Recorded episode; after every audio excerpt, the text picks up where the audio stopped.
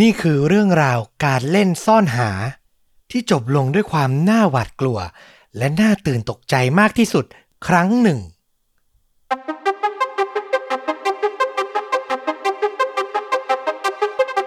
สวัสดีครับ สวัสดีครับ เรื่องจริงยิ่งกว่าหนังพอดแคสต์จากช่องชวนดูด่าอยู่กับต้อมครับ แล้วก็ฟลุกครับ กับเรื่องจริงสุดเข้มข้นจนถูกนำไปสร้างเป็นภาพยนตร์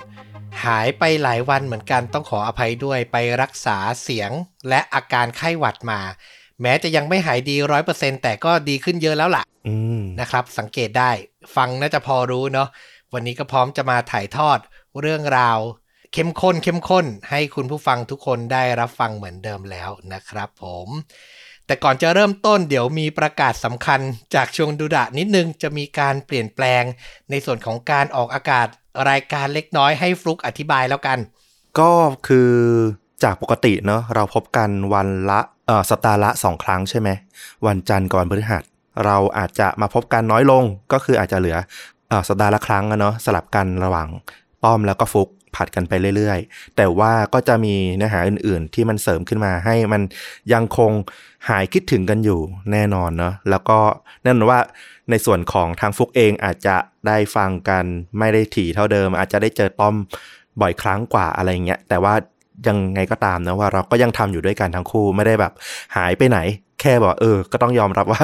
ช่วงหลังๆ ผมเองก็เริ่มจะไม่ไหว ก็ตัวคลิป แต่ละคลิปของผมเองอะเนาะมันก็ค่อนข้างจะรายละเอียดเยอะ แล้วก็ค่อนข้างยาวผมก็เลยแบบเออต้องบอกต้อมว่าเออ ขอแบบเป็นสัปดาห์ละครั้งละกันผัดกันไป ไม่งั้นก็จะทรมานร่างกายมากไปนิดหนึ่งก็คือฟลุกเริ่มไม่ไหวนั่นเองก็พูดคุยกันด้วยความเข้าใจนะครับผมก็เลยต้องปรับเป็นประมาณนั้น สรุปสั้นๆ ง่ายๆ อีกทีคือ เรื่องจริงยิ่งกว่าหนังค่าจริงยิ่งกว่าหนังในรูปแบบพอดแคสต์ที่มีเราสองคน จัดด้วยกันเนี่ยยังอยู่เหมือนเดิมนะ ไม่ได้ทะเลาะไม่ได้เลิกจัดกันไปนะ ไม่ต้องไปเลืออะไรกันแปลกๆยังยังคุยกันปกติดีทุกอย่างแค่ว่าเออ อย่างที่บอกนะครับ ก็มีปัญหาเรื่องของสุขภาพแล้วก็เรื่องของเวลาการทำงานที่มันมีงานอื่นที่ผมต้องรับผิดชอบมันนะมันก็ต้องให้ความสำคัญอยู่ด้วยเหมือนกันนั่นแหละนะครับ ก็จะเหลือจากจันทร์กับพฤหัสก็จะเหลือเป็นวันจันทร์วันเดียวนะครับ แล้วในส่วนปลายสัปดาห์พฤหัสศุกร์เนี่ย ก็มีแปลนที่ผมเนี่ยจะทำรายการใหม่ อาจจะเจอต้อมคนเดียวบ้าง หรือบางครั้งอาจจะเป็นการไลฟ์พูดคุยเรื่องเบาๆ ระหว่างผมกับฟลุกบ้าง สลับกันไป ก็หวังว่าคุณผู้ฟังจะยังติดตามกันเหมือนเดิมเนาะคือก็ยังหาแนวทางอยู่แหละ ว่าจัดรายการคนเดียวจะไปอย่างไรได้บ้าง แต่ด้วยความที่ช่องมันเติบโตมา ขนาดนี้แล้วก็ต้องบอกว่าผมอะ่ะ อาจจะมีเวลาในการทำช่องเนี้ยมากกว่าฟลุกฟลุกมีภาระหน้าที่งานประจำที่ค่อนข้าง เยอะกว่ามีหลายส่วนให้ไปทำมากกว่า ก็เลยอาจจะต้องเป็นผมที่มาเจอคุณผู้ฟังบ่อยๆ หน่อยนะครับผมเพื่อให้ช่องเนี่ยก็ยังดำเนินต่อไป ใกล้เคียงกับทุกสัปดาห์ทุกวันนี้ที่รายการมันก็จะมาแบบมีความถี่ของมันอยู่นะ ก็ไม่อยากให้ความถี่มันลดลงกว่านี้นะครับ ก็ฝากติดตามรายการใหม่ด้วยละกัน แล้วก็พอดแคสต์ที่คุณคุ้นเคยเนี่ยก็ยังอยู่เหมือนเดิมนะ ไม่ได้ไปไหน อันนี้เน้นย้ำอีกที แต่เจอกันน้อยลงเหลือสัปดาห์ละตอนนะครับ แล้วก็คาดว่า แฟนคลับต้อมน่าจะยิ้มแก้มปรีแหละ ได้เจอต้อมบ่อยเลย แล้วก็แย้มนิดนึงว่ารายการเดี่ยวของต้อม หรือรายการที่ผมอาจจะไปแจม แต่อาจจะแบบมีส่วนร่วมน้อยนิดหนึ่งเนี่ยนะ เพราะว่าตามสภาพอะเนาะอาจจะมีเซอร์ไพรส์เล็กๆ ก็ได้รอชมอยู่แล้วกัน ไม่รู้เซอร์ไพรส์นี้ทุกคนอยากจะเห็นกันหรือเปล่า แต่เดี๋ยวจะพยายามให้ดีที่สุดต่อไป ก็ฝากติดตามกันด้วยแล้วกันนะครับ รวมถึงพอดแคสต์ปัจจุบันนี้ที่แม้จะน้อยลงแต่รับประกันว่า ลดปริมาณเพื่อให้คุณภาพเนี่ยยังดีที่สุดเหมือนเดิมนะครับ เอาละสำหรับเรื่องราวในวันนี้ก็เป็นคิวของผมก่อนนะ ที่จะมาถ่ายทอด เพราะว่าติดเอาไว้ตั้งแต่สัปดาห์ที่แล้ว วันนี้เนี่ยขอเริ่มต้นด้วยคำถามสั้นๆหนึ่งคำถาม คุณฟลุกคุณเคยเล่นซ่อนแอบไหมครับ โอ้โห เด็กทุกคนก็ต้องเคยเล่นนะ ผมว่าเป็นกิจกรรมที่รวมกลุ่มเด็กได้ดีที่สุดเลยอะเอาจริง ๆ มีแค่ประมาณ 3 คนก็เล่นกันได้แล้วนะ ได้สนุกด้วย จริงสนุกมาก แล้วเป็นกิจกรรมที่ทุกคนต้องเคยเล่น แล้วมันก็จะมีความเชื่อแบบไทยๆนิดนึงของเราที่ผู้ใหญ่จะชอบบอกเราว่า อย่าไปเล่นซ่อนแอบตอนกลางคืนนะ เดี๋ยวผีลักซ่อนไปอืมมันคือกุศโลบายอะเนอะไม่ให้เราแบบว่าเล่นตอนกลางคืนอะเพราะมันอันตรายมันหากันยาก เดี๋ยวจะได้รับอันตรายใด ๆ ไปอะเนาะวันเนี้ยผมอะจะนำเรื่องราวเกี่ยวกับการเล่นซ่อนแอบเรื่องหนึ่งซึ่งผมบอกเลยว่า จบลงด้วยภัยอันตรายที่คาดไม่ถึงแบบสุดๆเลยครับ โอ้โห น่าสนใจตอนแรกผมฟัง ผมเข้าใจว่าต้อมจะมาแนวสยองขวัญหรือเป็นเรื่องแบบหลอนๆอะไรหรือเปล่า แต่ฟังแล้วน่าจะเป็นเรื่องราวให้คติข้อคิดที่น่าสนใจอีกเรื่องหนึ่งเลยทีเดียว คือไม่อยากบอกเลยว่าเกิดอะไรขึ้นประมาณไหน อยากให้ฟังไปด้วยกัน ไปถึงบทสรุปถึงสิ่งที่มันเกิดขึ้นพร้อมกัน ผมเชื่อว่าทุกคนจะตกใจไม่แพ้ตัวผมครั้งแรกที่ได้อ่านข่าวนี้นะครับ เอาละขอพาฟลุกกับคุณผู้ฟังย้อนไปครับ ไม่นานปีที่แล้วนี่เอง วันที่ 10 มิถุนายนปี 2021 ไปพบกับสุภาพสตรีท่านหนึ่งชื่อว่าคุณเจนิเฟอร์บูเวลอายุ 50 ปีครับ เธอเป็นชาวเมืองฟิลาเดลเฟีย รัฐเพนซิลเวเนีย สหรัฐอเมริกา ในวันนั้นเนี่ยเธอพาลูกชายสองคนของเธอประกอบไปด้วย น้องชาลี วัย 12 ขวบ แล้วก็น้องจอนนี่ วัย 7 ขวบ ไปพักผ่อนที่เมืองแคนคูน ประเทศเม็กซิโกครับ คือถ้าพูดถึงเม็กซิโก คนที่เคยดูหนังอย่างเราจะนึกถึงแบบอารมณ์แก๊งสเตอร์ น่ากลัวน่ากลัวอะไรอย่างนั้นเนาะเออผมนึกถึงภาพแบบแสงส้มๆ แสง sepia ก่อนเลย ร้อนๆหน่อย ใช่ แต่ในความเป็นจริงอะ เม็กซิโกอะเป็นแหล่งพักผ่อนที่ดีมาก ๆ เลย โดยเฉพาะของชาวสหรัฐอเมริกานะครับ เมืองแคนคูนที่ว่าเนี่ยมันอยู่ชายฝั่งทางด้านตะวันออกสุดของประเทศเลย เป็นเมืองศูนย์กลางการท่องเที่ยวสำหรับนักท่องเที่ยวระดับนานาชาติ เขามีรางวัลการันตี ได้รับการรับรองจากหน่วยงานอย่าง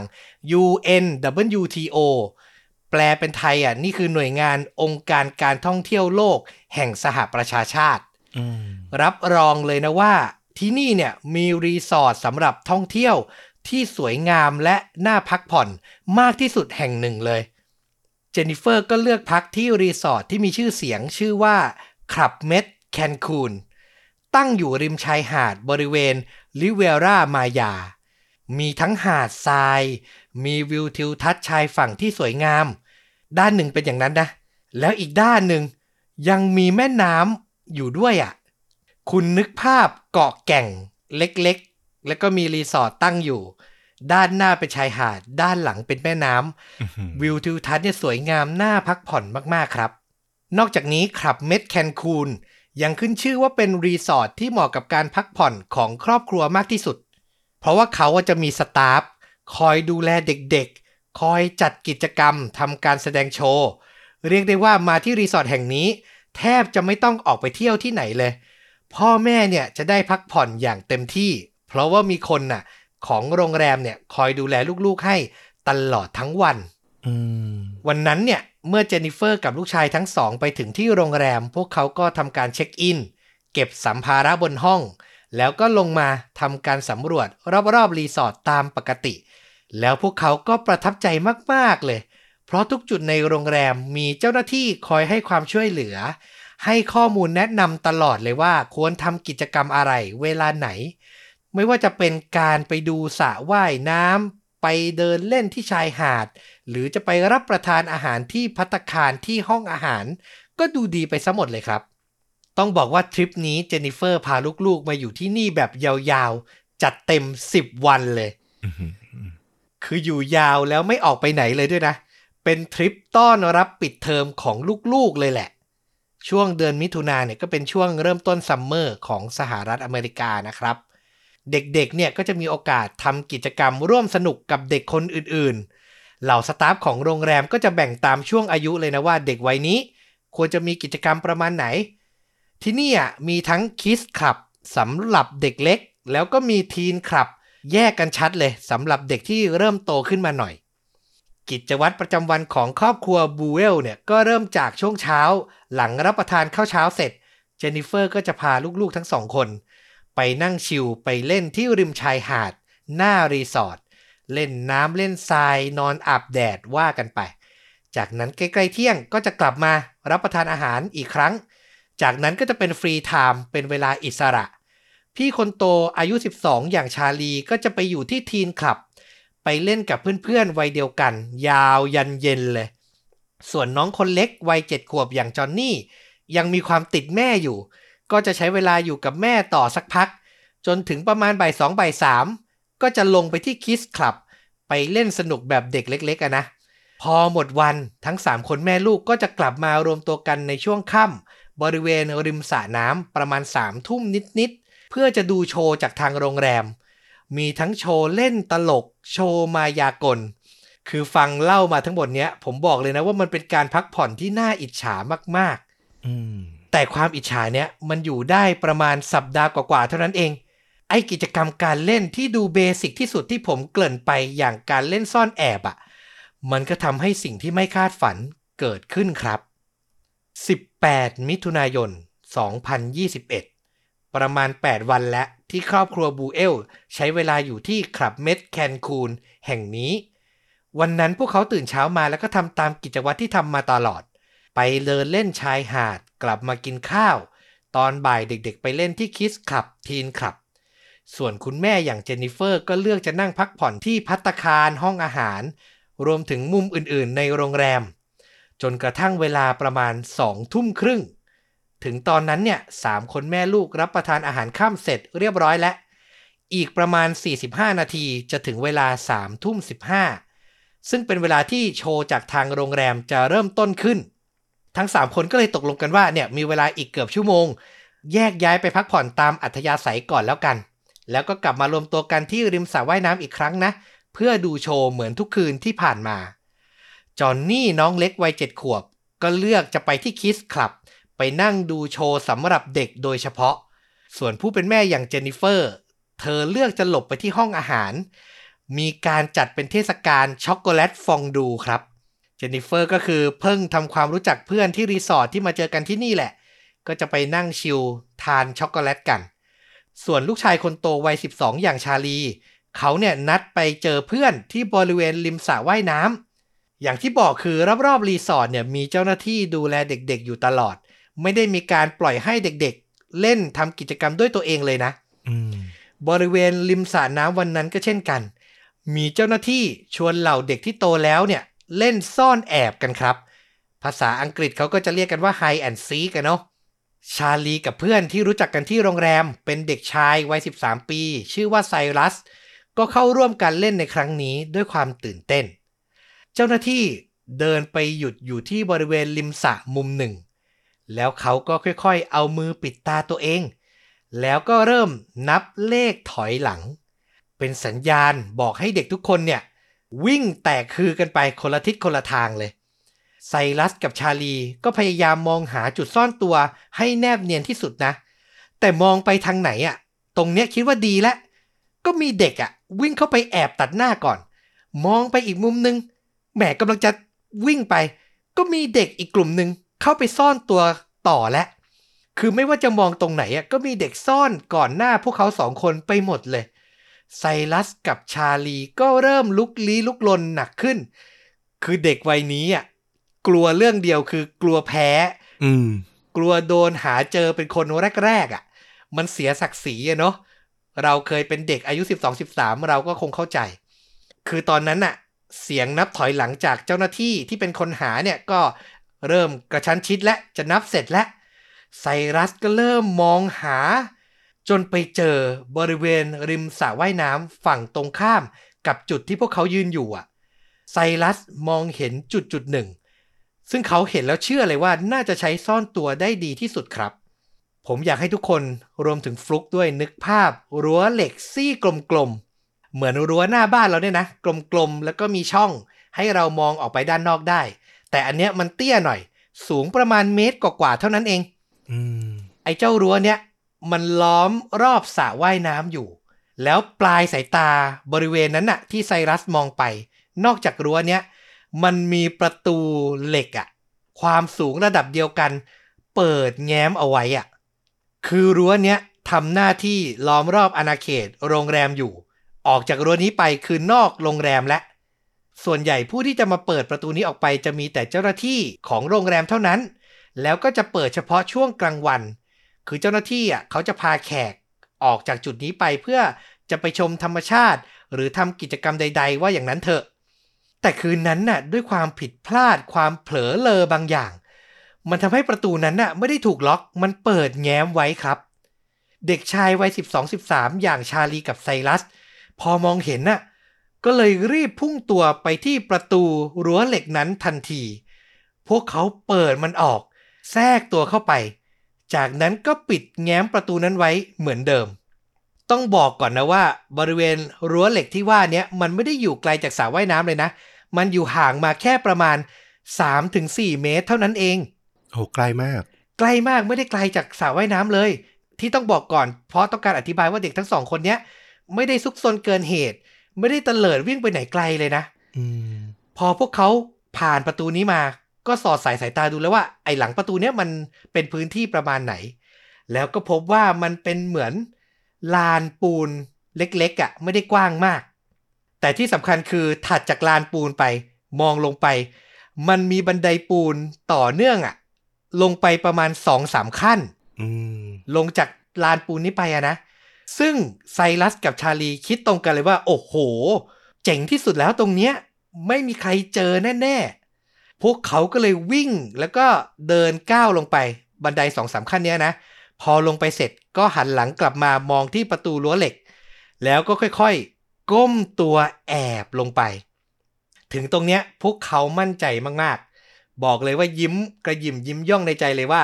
อยู่ตรงเนี้ยไม่มีใครมองเห็นแน่ๆ คือมันเนียนมากๆ ไม่มีใครเจอหรอก พวกเขาชนะแน่นอน ถึงตอนนั้นเจ้าหน้าที่ที่ปิดตานับเลข ก็นับจนครบครับ แล้วก็ตะโกนขึ้นมาว่า เอาละนะ ไม่ว่าพวกเธอจะพร้อมหรือไม่ แต่ฉันจะเริ่มตามหาพวกเธอแล้ว ชาลีกับไซรัสฟังดังนั้นก็หืตื่นเต้นสนุกมาก เวลาก็ผ่านไปหลายนาทีครับ พวกเขาได้ยินเสียงเจ้าหน้าที่ หาเด็กเจอทีละคน ทีละคน แต่ก็ไม่มีทีท่าเลยว่าเจ้าหน้าที่อะจะเดินมาบริเวณที่พวกเขาแอบซ่อนอยู่แต่อย่างใด สุดท้ายหลังซุ่มอยู่อีกสักพัก ไซรัสอะด้วยความที่อยู่นิ่งๆ ไม่มีอะไรทำเขาเหลือบไปมองด้านข้างตัวเอง แล้วก็เห็นมันมีสายยางอะถูกวางม้วนไว้อยู่ และที่สำคัญคือสายยางเนี้ยมันต่อไปที่ก๊อกน้ำที่เปิดทิ้งไว้ คือบริเวณปลายสายยางมันจะมีหัวฉีดอะอืมที่จะกั้นน้ำไว้ พูดง่าย ๆ คือ ถ้าคุณหยิบสายยางขึ้นมาแล้วกดหัวฉีดเนี้ยน้ำมันก็จะพุ่งออกมาเลยว่าอย่างนั้นเถอะไซรัสเห็น ก็นึกอะไรสนุกสนุกๆออก เขาค่อยๆ ลุกขึ้นนะ จากที่ก้มอยู่ เดินขึ้นบันไดสองสามขั้นนั้นมา แล้วก็หยิบเอาหัวฉีด พร้อมสายยางขึ้นมา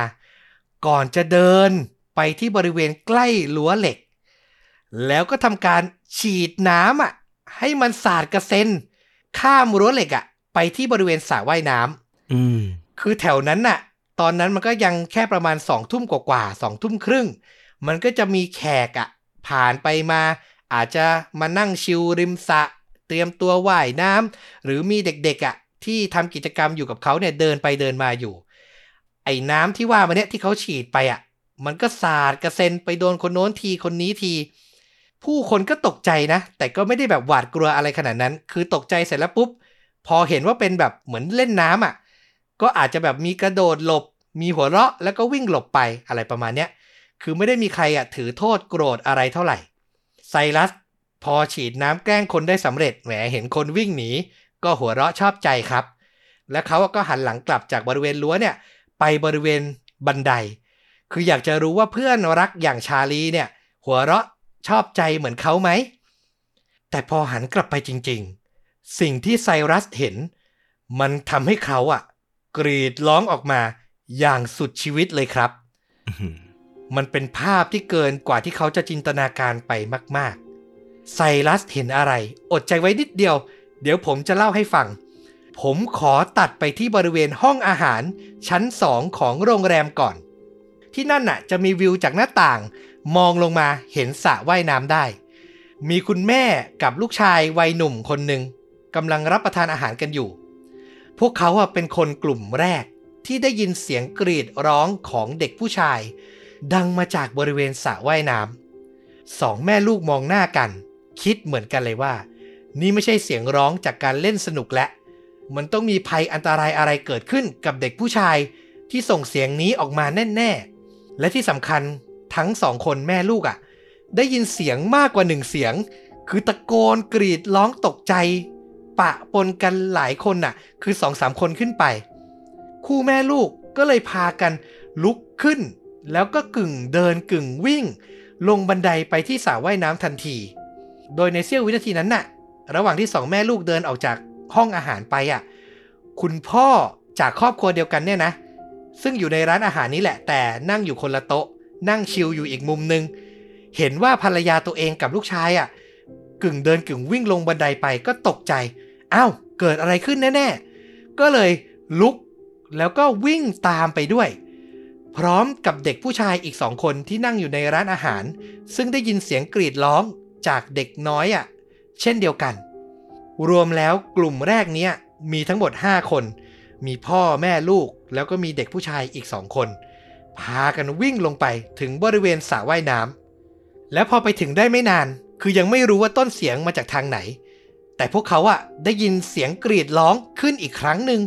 แทบจะทันทีเลย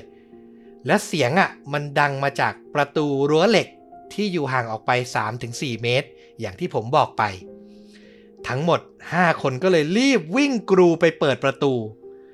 พวกเขามองเห็นลานปูนโล่งๆ ไม่ได้มีใครยืนอยู่ แต่ที่สุดลานนั้น อย่างที่บอกมันมีบันไดเล็กๆ เดินลงไปได้2-3ขั้น ทั้ง5คนเห็นพร้อมกันเลยว่า เด็กชายไซรัส ยืนอยู่ด้วยอาการขวัญเสียตะโกนกรีดร้องอยู่คนเดียวเสี้ยววินาทีนั้น คู่แม่ลูกที่ได้ยินเสียงเป็นคู่แรก ก็คิดในใจว่าอ้าวเขาได้ยินเสียงเด็กหลายคนนะ แล้วทำไมอะทำไมเด็กถึงอยู่คนเดียวได้ล่ะ แต่ยังไม่ทันจะเอ่ยปากถามอะไรเด็กชายไซรัสเลยนะ พวกเขาทั้งห้าก็เห็นภาพที่เกินจะจินตนาการครับ มันเป็นภาพของเด็กชายอีกคนอย่างชาลีอะผุดขึ้นมาจากใต้น้ำแล้วก็มาเกาะอยู่บริเวณบันได อืม ชาลีมองมาที่ทั้งห้าคนนั้น แล้วก็ตะโกนบอกว่า ช่วยผมด้วย ช่วยผมด้วย อธิบายขยายความเพิ่มเติมครับ อย่างที่ผมบอกว่าหลังรั้วมีลานปูน แล้วก็มีบันไดเตี้ยๆสองสามขั้นให้เดินลงไป แล้วถัดจากบันไดนั้น มันคือแม่น้ำครับอ๋อพูดง่ายๆลานปูนที่ว่าเนี้ยคือท่าเรือสำหรับเรือเล็กๆ นั่นเอง อย่างที่ผมบอกรีสอร์ทด้านหน้าเป็นชายหาดด้านหลังเป็นแม่น้ำมีท่าเรือนี้ไว้สำหรับให้เรือเล็กๆ มาจอด ย้อนกลับไป วินาทีที่ไซรัสลุกขึ้นถือสายยางไปฉีดน้ำแกล้งคน เหล่านักล่าที่อยู่ใต้น้ำก็มองเห็นการเคลื่อนไหว และล็อกเป้าหมายเอาไว้แล้ว วินาทีที่ไซรัสหันกลับมามองชาลีเพื่อนของเขา สิ่งที่ไซรัสเห็นคือ จระเข้อะพุ่งขึ้นมางับขาชาลีอือหือซึ่งยืนก้มหลบอยู่บริเวณบันไดชั้นล่างสุด อยู่ใกล้แม่น้ำมากที่สุด แล้วจากนั้นเจ้าจระเข้เนี้ย ก็พยายามลากชาลีลงไปในน้ำอะ ไซรัสรีบวิ่งไปจับมือชาลีไว้ แล้วพยายามดึงออกแรงสู้ เจ้าจระเข้ซึ่งมีความยาวมากกว่า 4 เมตร โอ้โห ตัวใหญ่มากนะนะ ตัวใหญ่มาก ทั้งไซรัสและชาลีพยายามกรีดร้องตะโกนขอความช่วยเหลือสุดชีวิต แต่สุดท้ายก่อนที่จะมีคนมาถึง ไซรัสก็สู้แรงเจ้าจระเข้ยักษ์ไม่ไหว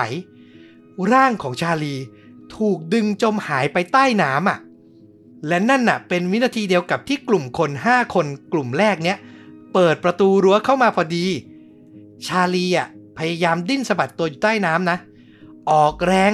จนสุดท้ายก็สามารถผุดขึ้นมา แล้วมาเกาะอยู่บริเวณบันไดได้อีกครั้ง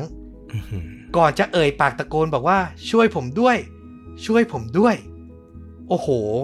คุณนึกดูถ้าคุณเป็นกลุ่มผู้ใหญ่ที่มาเห็นภาพนั้นน่ะเด็กคนหนึ่ง กระโจนขึ้นมาแล้ว ที่ปลายขาเขามีจระเข้อะงับอยู่อะอื้อหือโอ้โห มันเป็นเวลาวัดใจมากๆ เสี้ยววินาทีนั้นไม่รู้อะไรจะเกิดขึ้นต่อจระเข้จะออกแรงกระชากชาลีลงไปในน้ำได้อีกไหม มันไม่มีเวลาจะเรียกสตาฟหรือเรียกเจ้าหน้าที่โรงแรมแล้วอะสิ่งที่เกิดขึ้นคือ เหล่าผู้ใหญ่สามคนที่เห็นเหตุการณ์ พากันวิ่งกระโจนลงบันได แล้วก็ต่อสู้กับจระเข้ทั้งมืดๆอย่างนั้นเลยอะโอ้โห นี่มันที่เม็กซิโกนะ ไม่ใช่ที่ฟลอริดา ใช่ คือมันเป็นความกล้าหาญมาก คุณนึกภาพตาม ริมน้ำมืดสนิทสองทุ่มครึ่ง ไม่รู้ใต้น้ำนั้นมีฝูงจระเข้อยู่กี่ตัว น่ากลัวมาก แต่เหล่าผู้ใหญ่คิดแค่เพียงว่าต้องช่วยชาลีออกมาให้ได้ก่อน ที่สำคัญอาวุธรอบกายก็ไม่ได้จะมีเลยนะครับ ตามข่าวที่ผมอ่านบอกว่ามันเป็นการระดมกำปั้นน่ะ ต่อยเข้าไปที่จระเข้อะนึกภาพปากของมันงับชาลีค้างไว้ติดแน่นเลย ผู้ใหญ่สามคนระดมรัวหมัดใส่หน้า เข้าตาจระเข้บ้าง ตะโกนแหละก็คงมีตะโกนอะ ปล่อยนะ ปล่อยนะ สุดท้ายมีการนำหมอนที่อยู่บนเก้าอี้ริมสระน้ำอะ มาปิดตาจระเข้ไว้ ไม่ให้มันเห็นว่าเขาอะทำอะไรกันอยู่ แล้วก็ระดมต่อยต่อยต่อยต่อยเข้าไป จนในที่สุด เจ้าจระเข้ความยาว 4 เมตร ก็ยอมอ้าปากปล่อยชาลีเป็นอิสระครับ ตัวของมันอะว่ายน้ำหนีไป เหล่าผู้ใหญ่พากันอุ้มชาลีขึ้นมา พามานอนพักบริเวณลานปูนได้สำเร็จอะโอ้โห มันเป็นความสับสน ความน่ากลัว การต่อสู้ที่ ผมไม่คิดนะว่าชีวิตจริงมันจะมีอะอืม แล้วระหว่างการต่อสู้ของคนกับจระเข้ที่มันดำเนินอยู่นั่นนะนะ มันมีแขกในโรงแรมอะ มายืนมุงดูด้วยความตื่นตระหนกตกใจจำนวนมาก บางคนมองไปเห็นแล้วว่าชาลีเนี่ย เป็นเด็กที่เขาอะรู้จักรู้ว่าเป็นลูกของเจนนิเฟอร์ เพราะเธออยู่มาเป็นสัปดาห์แล้วอะเนอะแขกในโรงแรมก็จำได้เยอะ ก็มีแขกจำนวนหนึ่งรีบวิ่งไปที่ห้องอาหารอีกห้องในโรงแรม เจนนิเฟอร์ที่กำลังดื่มด่ำกับช็อกโกแลตฟองดูอยู่ แล้วคุณคิดดูอยู่ดีๆ มีคนวิ่งมาแล้วบอกว่า เจนนิเฟอร์ ลูกเธออะถูกจระเข้กัดหืมใจหล่นไปตาตุ่มอะ ใช่จิตใจของคนเป็นแม่อะ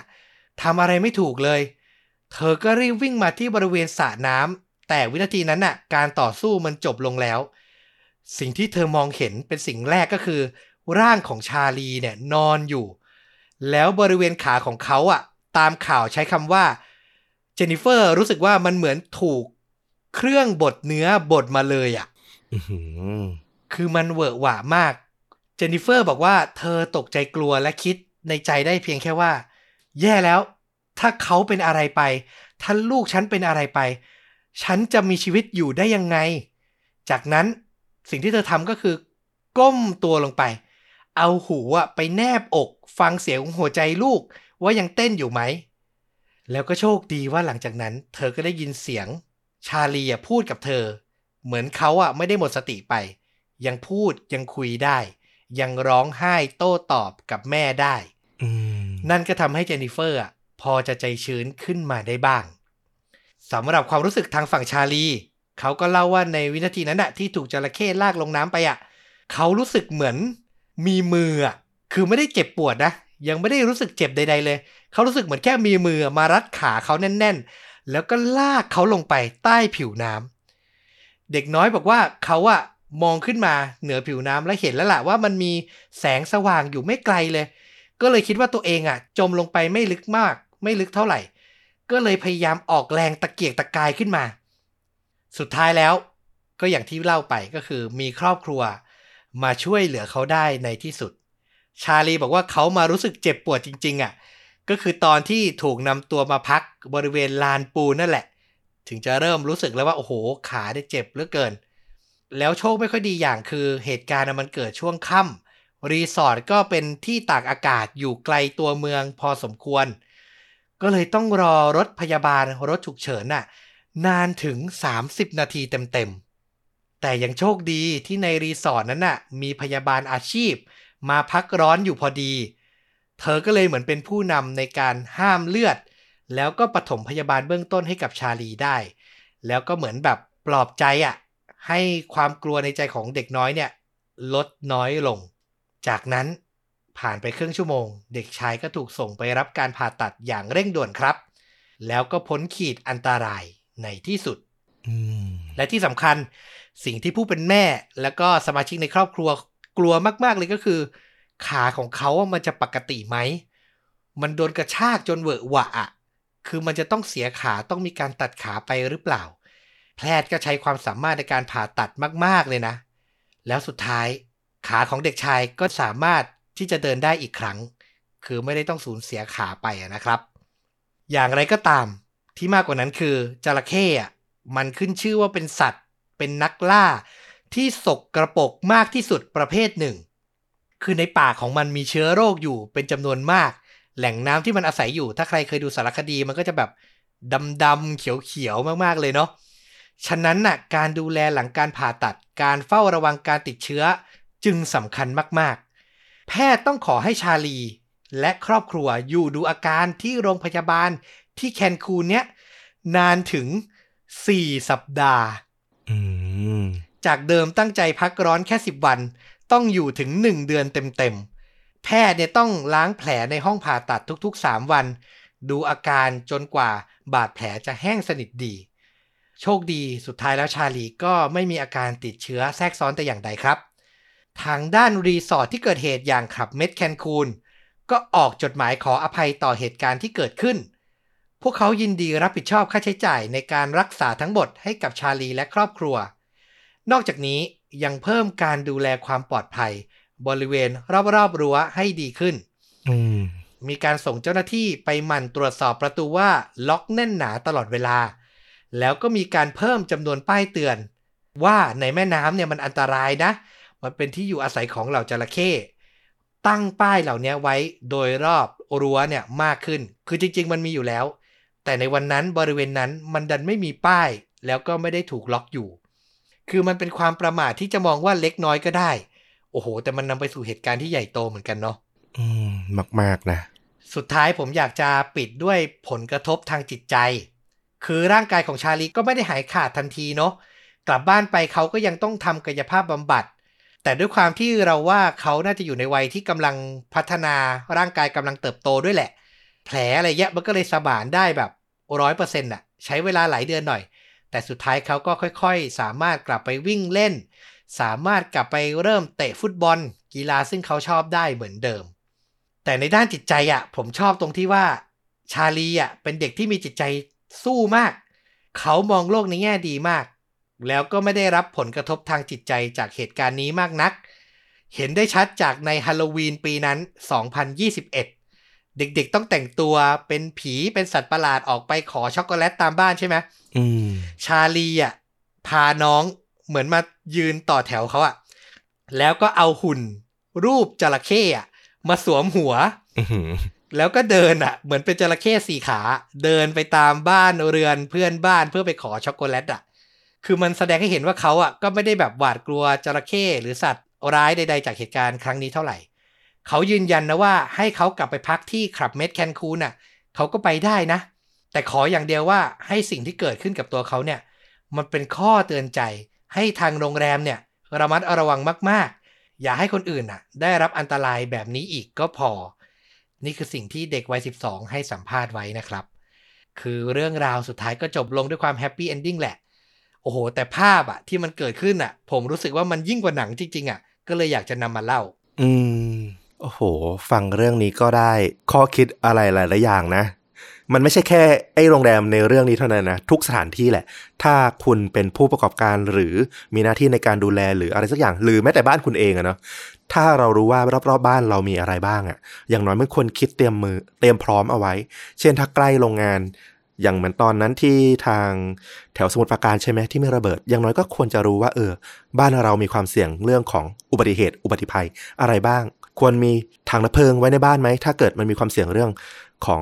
ไฟไหม้อะไรอย่างเงี้ยอันนี้มันก็คือคิดได้รอบด้านมากเลยจากการฟังเรื่องนี้นะเออจริงเลย ก็ผมว่าก็ต้องใช้คำว่าเป็นบทเรียนราคาแพงของทางโรงแรม แล้วก็เป็นข้อคิดเตือนใจนะ ให้กับพวกเราที่พักอาศัยอยู่บ้านเรือนทั่วไปนี่แหละ รู้โลเคชันที่ตัวเองอยู่นิดนึง ว่ามันมีภัยอันตรายอะไรไหม ต้องเตรียมพร้อมเผื่อเคสไหนหรือเปล่าเหตุการณ์ใดหรือเปล่า ก็จะเป็นสิ่งที่ดีที่สุดนะครับ เอาละสำหรับภาพยนตร์ เราอะแนะนำหนังที่ลุ้นระทึกเกี่ยวกับจระเข้ไปเยอะมากฟลุกเล็กแพรสิตไอ้นี่หนังได้ดวงใจผม หรือคุณก็แนะนำเรื่องครอนไปเนาะอ่าผมก็เลยอยากจะล้างอะล้างความน่ากลัวของจระเข้ที่มันฝังหัวเรา เพราะว่าผมเผอิญไปเซิร์ชเจอ หนังที่น่าสนใจมากกำลังจะเข้าโรงในเดือนหน้านี้ คือถ้าไม่ได้เล่าเรื่องนี้แล้วต้องหาภาพยนตร์มาแนะนำอะ ผมจะไม่เจอเลยนะ โอ้โห แต่ไปเจอรู้สึกโชคดีมาก จะเข้าฉายที่ประเทศไทยเนี่ย 22 ธันวาคมทางโรงภาพยนตร์นะครับ เป็นหนังแบบดูได้ทุกเพศทุกวัยอะ ชื่อเรื่องว่า Lyle Lyle Crocodile ไลล์จระเข้ตัวพ่อหัวใจล้อหล่อ อันนี้เนี่ย ก็คือเป็นหนังคนแสดงบวกกับคอมพิวเตอร์กราฟิก CG เนี่ยแหละนะครับ สร้างมาจากนิทานสำหรับเด็กที่ดังมากในอเมริกา ตั้งแต่ปี 1965 นิทานเรื่องนี้ ถูกนำมาเป็นภาพยนตร์ในรูปแบบกึ่งกึ่ง musical นะ เป็นเรื่องราวของเจ้าจระเข้ที่มีความสามารถพิเศษคือ พูดได้และร้องเพลงเพราะอะ แปลกมากนะ อ่าก็ต้องมองว่ามันเป็นหนังแฟนตาซีนะเออจระเข้ตัวนี้ก็คือถูกเจ้าของบ้านเนี่ย ซ่อนอยู่ใต้หลังคา แต่เจ้าของบ้านคนเนี้ยก็มีอันต้องย้ายออกจากบ้านนี้ไป แล้วก็มีครอบครัวใหม่ ย้ายเข้ามาแทนมาอยู่ที่เมืองนิวยอร์กที่บ้านหลังนี้ แล้วลูกๆอะ ก็มาเจอเจ้าจระเข้ตัวเนี้ยที่ซ่อนตัวอยู่ แล้วพวกเขาก็ได้รู้ความลับของมันว่า โอ้โห จระเข้อะไรร้องเพลงเพราะพูดได้อืมพออยู่กันไปความผูกพันมันเกิด จากวินาทีแรกที่มองว่ามันเป็นสัตว์ที่น่ากลัว มันก็เป็น บทเรียนจากนิทานสอนใจทั่วไปว่าอย่ามองอะไรที่ภายนอกอะ่ะ มองเข้าไปให้ลึกถึงจิตใจอะ่ะ มันก็คือเรื่องราวที่สำหรับเด็กดูอะเนาะได้ข้อคิดเตือนใจ แต่ความน่าสนใจของมันคือ มันมีนักแสดงระดับออสการ์อย่างฮาเวียบาเดมเล่นด้วยครับอื้อหือเขาอะเล่นเป็นคนที่เจอเจ้าจระเข้อย่างลายเนี่ยเป็นคนแรกเป็นเจ้าของบ้าน คนแรกอะ ที่จะเหมือนแบบกลับมาทีหลัง แล้วก็พาเด็ก ๆ ครอบครัวเนี้ยออกผจญภัยกับเจ้าจระเข้น้อย แล้วที่สำคัญเจ้าจระเข้ลายเนี่ยให้เสียงภาคแล้วก็ร้องเพลงโดยชอนเมนเดสอ่าฮะโอ้โห นักร้องหนุ่มชื่อดังมาก ๆ นะครับผม ไม่แปลกใจเลยถ้าจะร้องเพลงเพราะ ใช่ เพลงประกอบผมดูแค่เทรลเลอร์สั้น ๆ เพราะมาก แล้วก็ดูน่าสนุกมากอะ่ะ